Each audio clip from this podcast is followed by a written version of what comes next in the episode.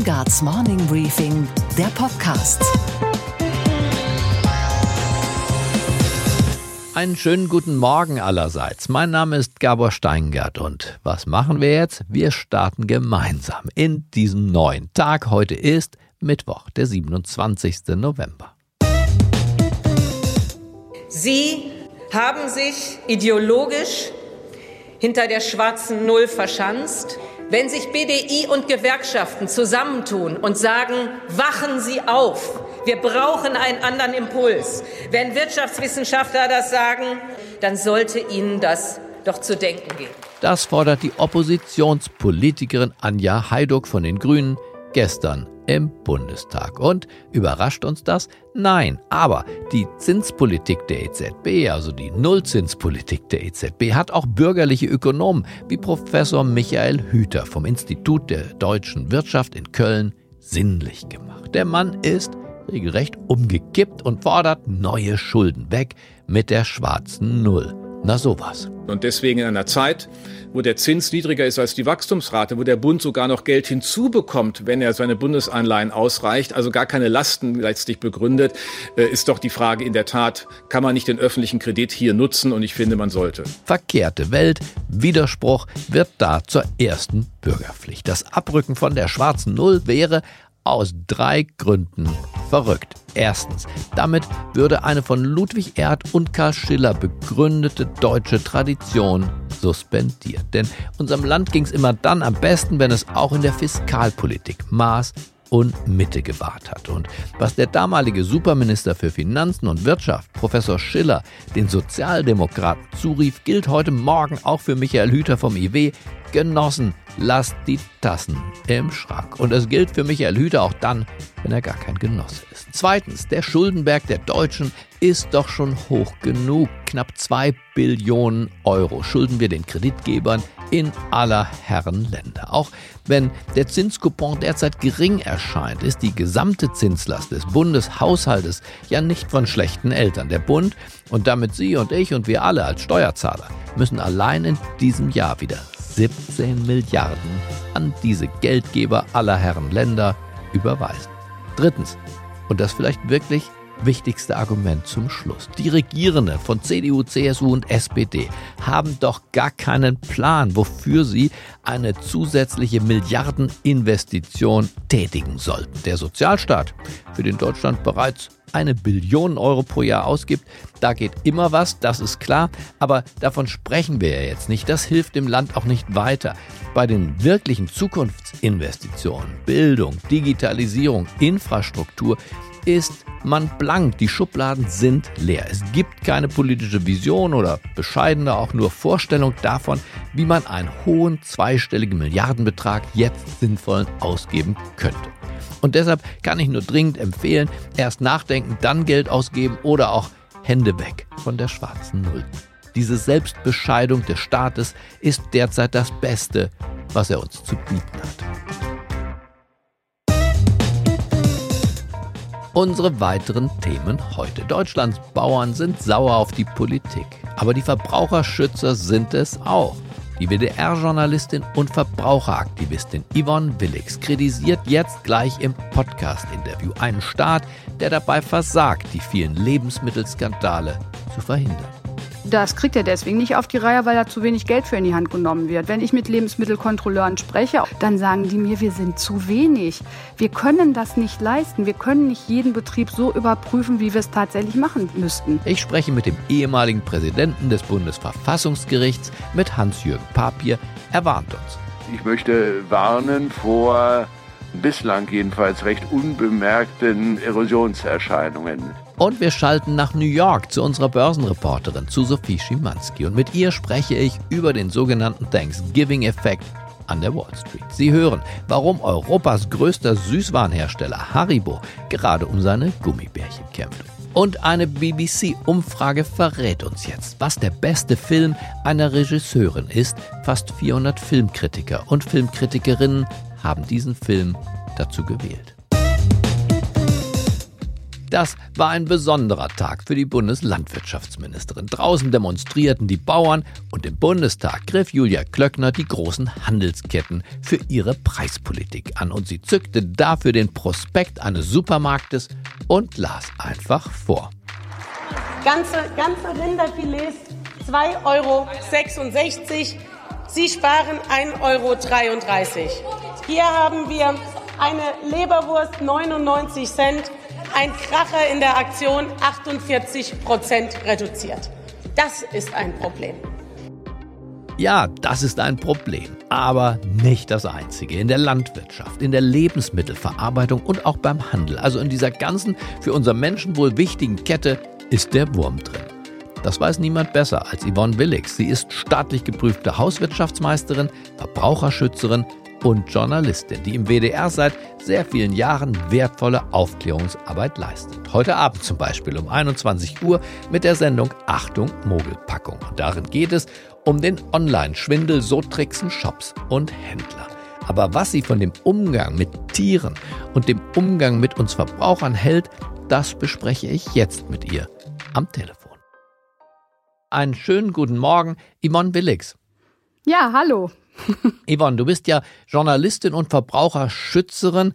Was sagst du eigentlich zu Meldungen, dass zweihunderttausend männliche Kälber jährlich illegal getötet werden, weil man sie für die Milch nicht braucht und für Steak eben auch nicht? Das ist einfach eine Dimension, wie wir mit unserem Wohl der Tiere umgehen, das mich total umgehauen hat. Also mir ist die Zahl nicht klar gewesen. Mir ist irgendwie schon so ein bisschen bewusst geworden, ja klar, so ein äh, männliches Kalb, das bringt überhaupt keinen Profit. Da ist es teurer, die Schlachtgebühren zu bezahlen, als das, was ich rausbekomme. Aber dass das tatsächlich über zweihunderttausend Kälber sind, das ist ein Wahnsinn. Und das kann ja so nicht weitergehen. Ich habe das Gefühl, wir sind irgendwie auf der Schwelle, dass alles anfängt zu kippen. Also ich bin richtig ein bisschen sprachlos darüber. Es ist ja eine relativ neue Zahl und ich muss noch mal versuchen, die einzuordnen. Aber wie kann das eigentlich sein? Wir reden so lange schon über Tierwohl. Die Grünen sind seit, naja, gefühlt, keine Ahnung, dreißig Jahren existent als politische Kraft, haben mit Renate Künast eine Ministerin gestellt und trotzdem kommen diese Dinge in die Nachrichten, als wenn die Tierschutzbewegung gestern gegründet worden sei. Ja, das ist ein bisschen erschütternd, weil ähm, die Lobby einfach nicht groß genug ist. Also die Bauernverbände haben anscheinend eine sehr, sehr große Lobby, so wie ich das jedenfalls beobachte, und werden teilweise von der Politik einfach sehr geschützt. Also wenn man das andere Beispiel äh, des Kükenschredderns nimmt, dann ist das ein Thema, was jetzt seit fünf, sechs Jahren immer wieder aufkommt und es gibt immer noch keine politisch motivierte Lösung für dieses Thema. Also wirklich der ganz große Wurf ist gerade beim Thema Tierwohl überhaupt noch nicht passiert. Was ist die Wahrheit? Ist das mehr geworden, diese Lebensmittelskandale, oder sind wir nur wacher? Ich denke, wir sind wacher geworden. Erinnere dich mal zurück, vor vier, fünf Jahren oder sechs Jahren habe ich mit der Servicezeit angefangen. Da haben wir gerade den großen Pferdefleischskandal gehabt. Da sind dann in Billigfleischlasagnen massenhaft Pferdefleischrückstände gefunden worden, statt dass da Rinderhack verwendet worden ist. Ja. Dann haben wir die Dioxineier gehabt. Dann hatten wir Würmer in Fischen und alles Mögliche. Es gab also immer schon ganz viele Lebensmittelskandale und die sind immer darauf begründet, dass irgendjemand das schnelle Geld machen möchte. Und das ist ja jetzt gerade beim aktuellen Wilke-Skandal auch ganz, ganz groß. Aber warum kriegt der Staat das nicht in den Griff, die Lieferwege und die Fabriken zu überwachen? Wir reden ja jetzt nicht über das illegale Einschleusen von Migranten, wir reden nicht über Schlepper aus Afrika, sondern wir reden über eine wirklich sehr, sehr deutsche Industrie und Branche. Also das kriegt er deswegen nicht auf die Reihe, weil da zu wenig Geld für in die Hand genommen wird. Wenn ich mit Lebensmittelkontrolleuren spreche, auch da habe ich ja das Glück, dass ich durch meine Dreharbeiten immer wieder auch mit solchen Leuten in Kontakt bin und auch Drehs mit denen habe und so, dann sagen die mir, wir sind zu wenig. Wir können das nicht leisten. Wir können nicht jeden Betrieb so überprüfen, wie wir es tatsächlich machen müssten. Und daran liegt es wieder. Es ist wieder ein bisschen der politische Wille. Und am Ende heißt es dann, ja, das kostet alles Geld, das würde der Verbraucher nicht bezahlen. Ich bin da nicht von überzeugt. Und wir hören ein Baby im Hintergrund, Yvonne. Das ja, ist toll. Ja, wir hören mein Enkelkind. Dein Enkelkind, das geht toll, jetzt, super. Ja, das geht, das geht jetzt gleich äh, spazieren. Na, gar nicht, muss ja nicht. Wie heißt es denn? Sag uns nur. Lotta. Wie? Lotta Elisabeth. Lotta Elisabeth, ist, äh, wunderbar. Ja, ist seit fünf Monaten auf der Welt und wird voll gestillt und ähm, hat also noch mit diesen ganzen Lebensmittelgeschichten nichts zu tun, was auch ganz gut was ist. Was auch ganz gut ist. Sag mal, sind ja. diese Menschen, die uns die Lebensmittel verkaufen und produzieren, sind die skrupelloser geworden? Ich glaube, die sind echt skrupelloser geworden. Also ich finde das ein Unding. Wenn ich mir die Bilder angeguckt habe, ja, von diesem äh, Wurstskandal, da kommt's mir hoch. Das denk, ey, das darf doch wohl nicht wahr sein. Und dann mit den günstigsten Arbeitsbedingungen wird überhaupt nicht auf irgendeinen Lohn geachtet, was da noch alles hintersteckt, was da wahrscheinlich noch alles rauskommen wird. Da wird mir echt schlecht. Und irgendjemand macht sich die Taschen voll. Weil auch wenn es günstige Produkte sind, sie kosten ja trotzdem irgendwas, ne? Aber es ist ja auch nicht nur die Lebensmittelindustrie, insgesamt auch der Handel mit den immer neuen Verpackungen. Nun hast du ja Labore zur Verfügung und dein geschultes Auge, aber auch ein ganzes Team, das für dich diese Mogelpackung, so heißt deine Sendung, ja auch auseinander nimmt. Wie kann ich, wenn ich durch diese Regale sehe, ich sehe nur Buntes, ich sehe Preise, ich sehe flotte Namen und tolle Serviervorschläge auf den Packungen. Wie kann ich selber als Verbraucher zumindest aber nicht, nicht ganz dusselig durch diese Reihen gehen?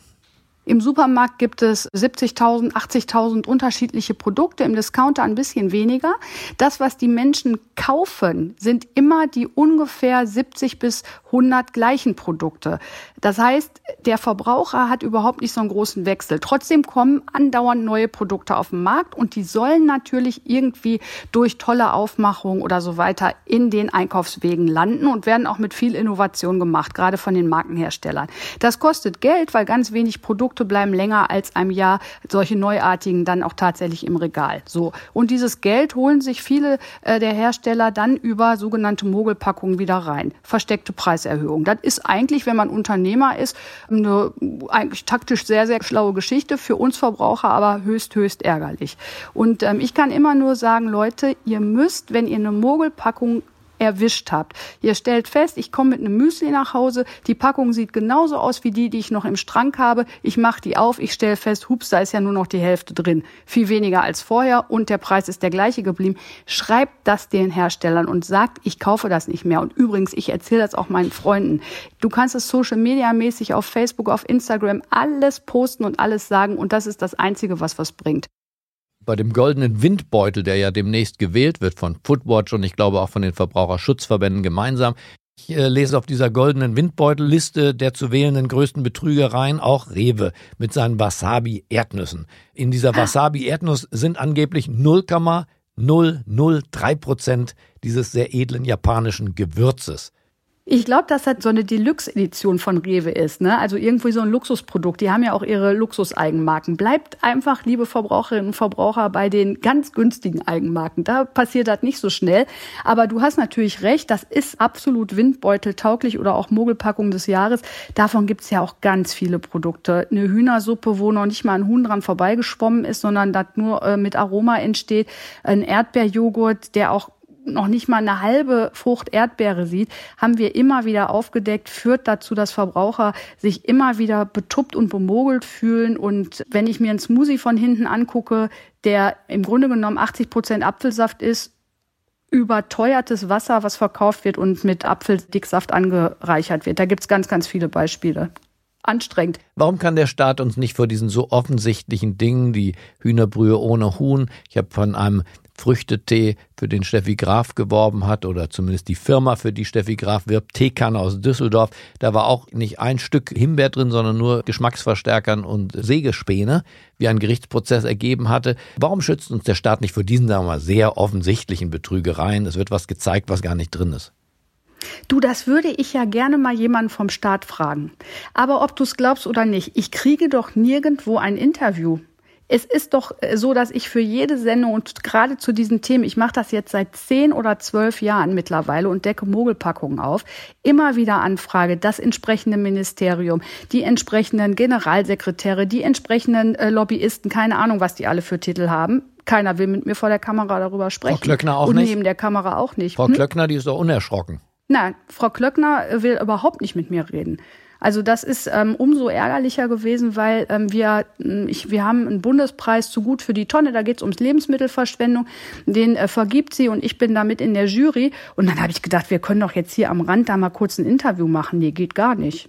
Nee, geht nicht. Wird sofort abgeschmettert. Also du die kennst möchten, sie und sie kennt dich, aber sie macht kein Interview ja, zu diesen Themen. Nee. Ja, genau.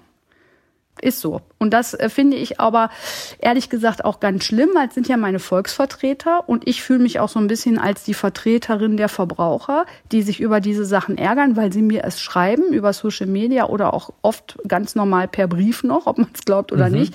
Und ich finde, dass man einen Volksvertreter durchaus auch mal Fragen stellen dürfen sollte. Na, zumal du ja auch vom Fach bist. Du hast ja richtig, du bist staatlich geprüfte Hauswirtschaftsmeisterin und verstehst eben mehr wahrscheinlich als Markus Lanz von den Dingen, deswegen auch unbequemer. Das habe ich auch gedacht, als ich das gesehen habe. Denn Markus Lanz? dass ich, dass ich die besseren Fragen gestellt hätte, aber man lässt mich nicht. Also ich bin ja nicht unfreundlich dabei. Ich würde auch Frau Klöckner nicht zusammenfalten, aber ich würde gerne ihr mal die ein oder andere Frage stellen. Ich rufe Frau Klöckner mal an und wir schauen, Yvonne, ob wir das nicht zu dritt und friedlich mal hinbekommen. Und ich moderiere euch beiden, die ihr beide vom Fache seid, sie vom Weinbau ja. und du vom Verbraucherschutz. Vielleicht ist das ja mal ein Vorschlag. Ja, das fände ich ganz schön immer. Jedenfalls, Kopf hoch und weiter so. Ja. Ich glaube, es braucht diesen Verbraucherschutz und es braucht diese Hartnäckigkeit. Bei all deiner Freundlichkeit bist du ja auch hartnäckig und das braucht es auch. Ja, danke schön. Dann bedanke ich mich für das Gespräch und wünsche dir einen fröhlichen Tag. Ja, danke dir auch noch. Bis dann.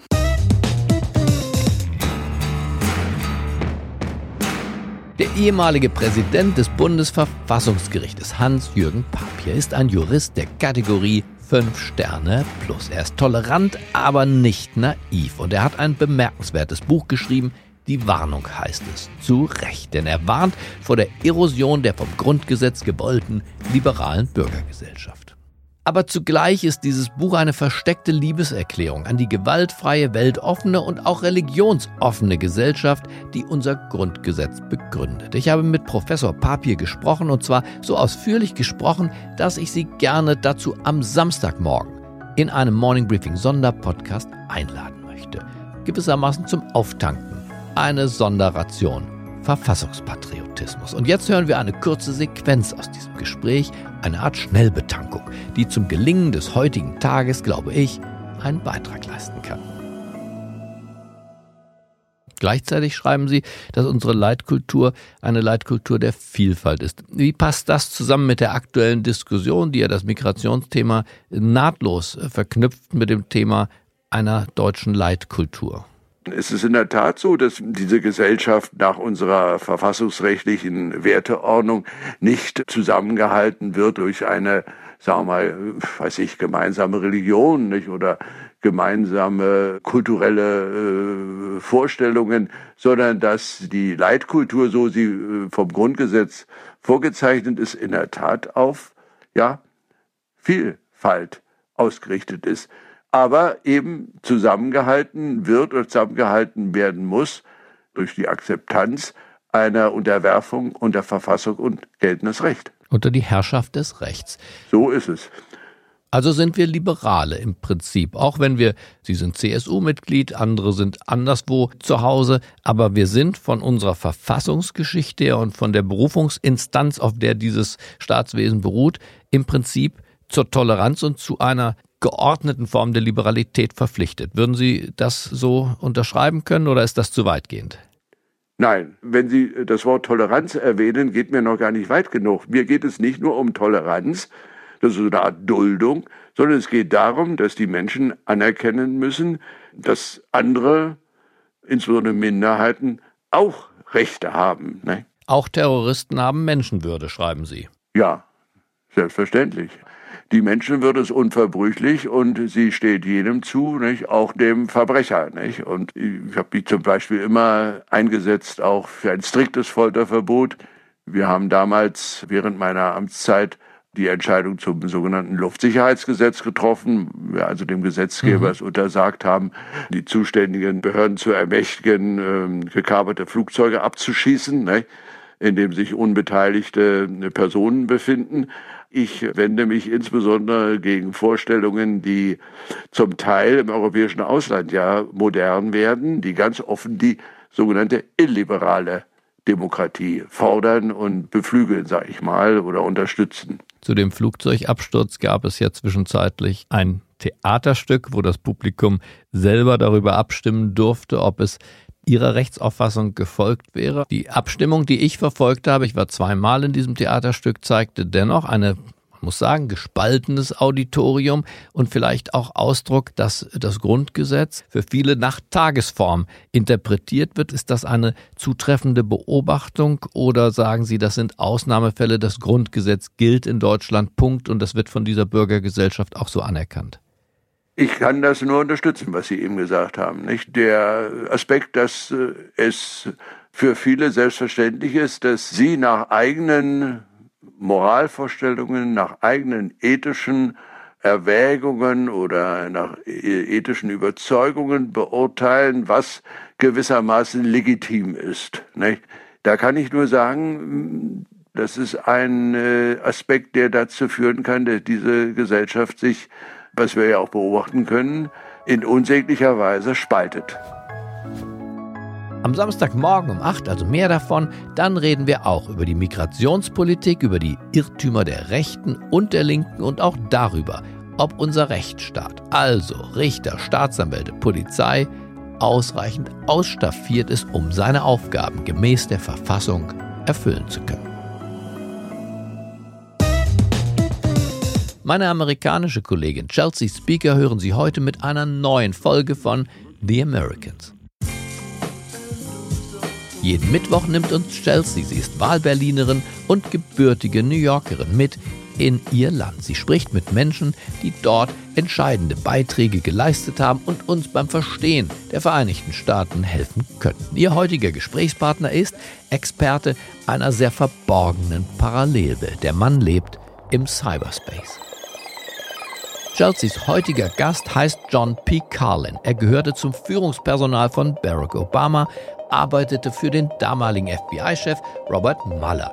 In einer Sonderabteilung des U S-Justizministeriums war er mit vierhundert Mitarbeitern verantwortlich dafür, die U S A vor Hackerangriffen zu schützen. Inzwischen ist Carlin Anwalt und Autor. Er hat mit Chelsea über die Gefahren im Cyberspace gesprochen. Klingt weit weg, heißt aber sehr konkret zum Beispiel, dass Hacker medizinische Geräte wie Herzschrittmacher, auf Englisch Pacemaker, fernsteuern können.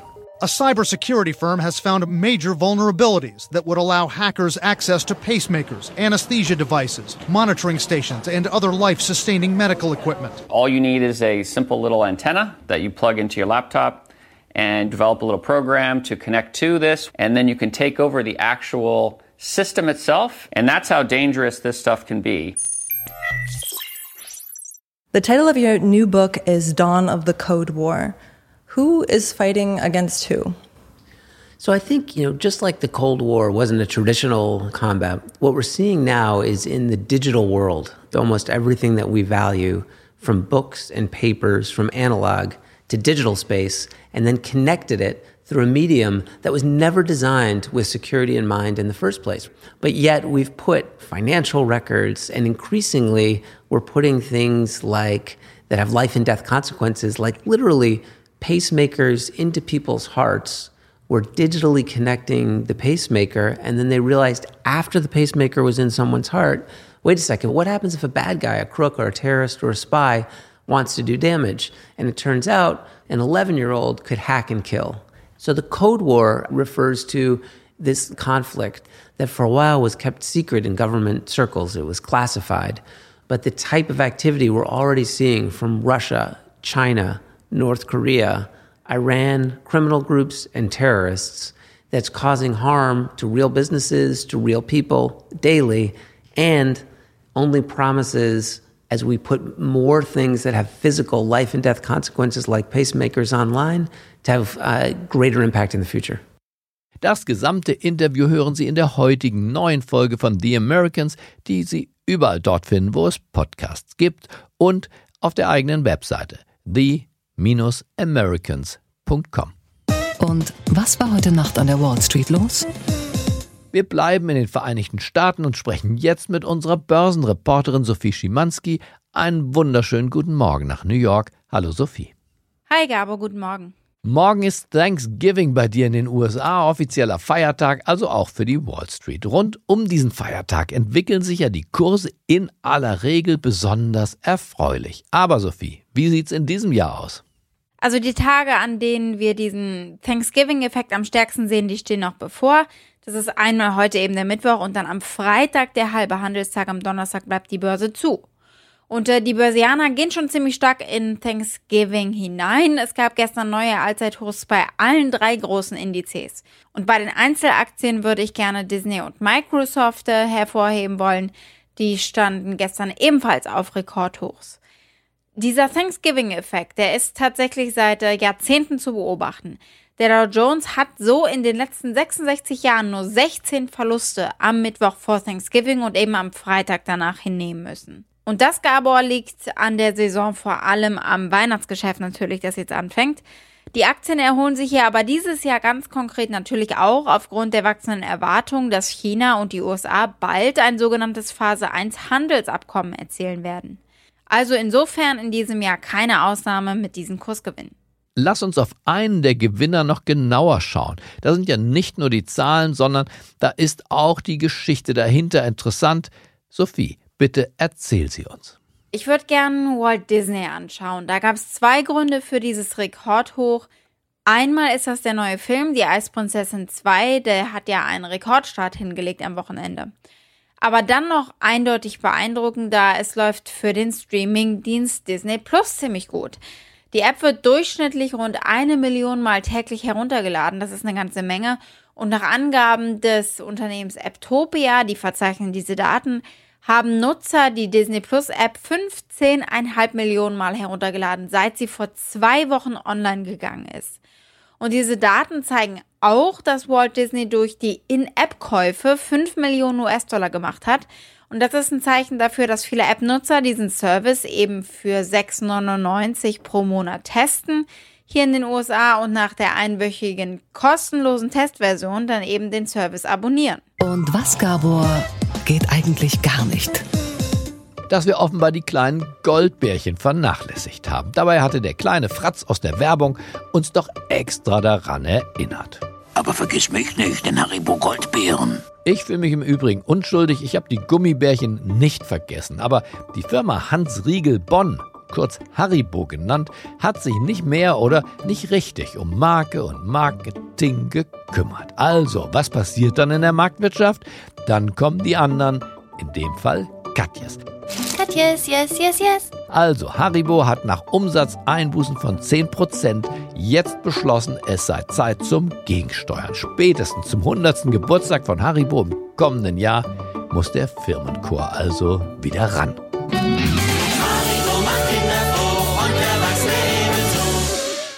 Okay, Gabor, und was hat dich heute Morgen wirklich überrascht?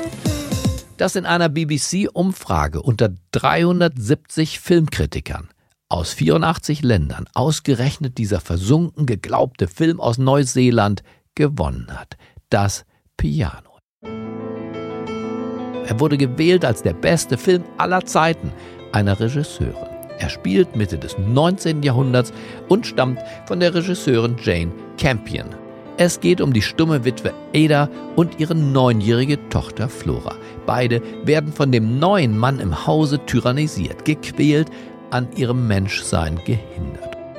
She says it's her piano and she won't have him touch it. In the family now we all make sacrifices and so will you. Nur die Tatsache, dass Mutter und Tochter daran nicht zerbrechen, verdanken sie einem Klavier. Sie schenken dem Instrument all ihre Liebe. We can't leave the piano. Und das Wunder der Musik geschieht, das Piano erwidert die Zuneigung.